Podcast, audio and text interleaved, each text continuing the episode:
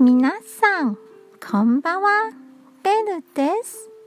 台北捷運の旅、淡水新銀線、高樹林です。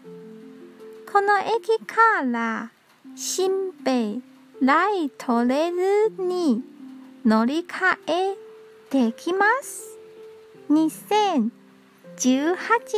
年に開通した鉄道で台湾製の車両が使われています。この路線はさらに延長されて、川の対岸の方にもつながるそうですよ。今日も一日お疲れ様でした。ゆっくりお休みくださいね。じゃあ、またね。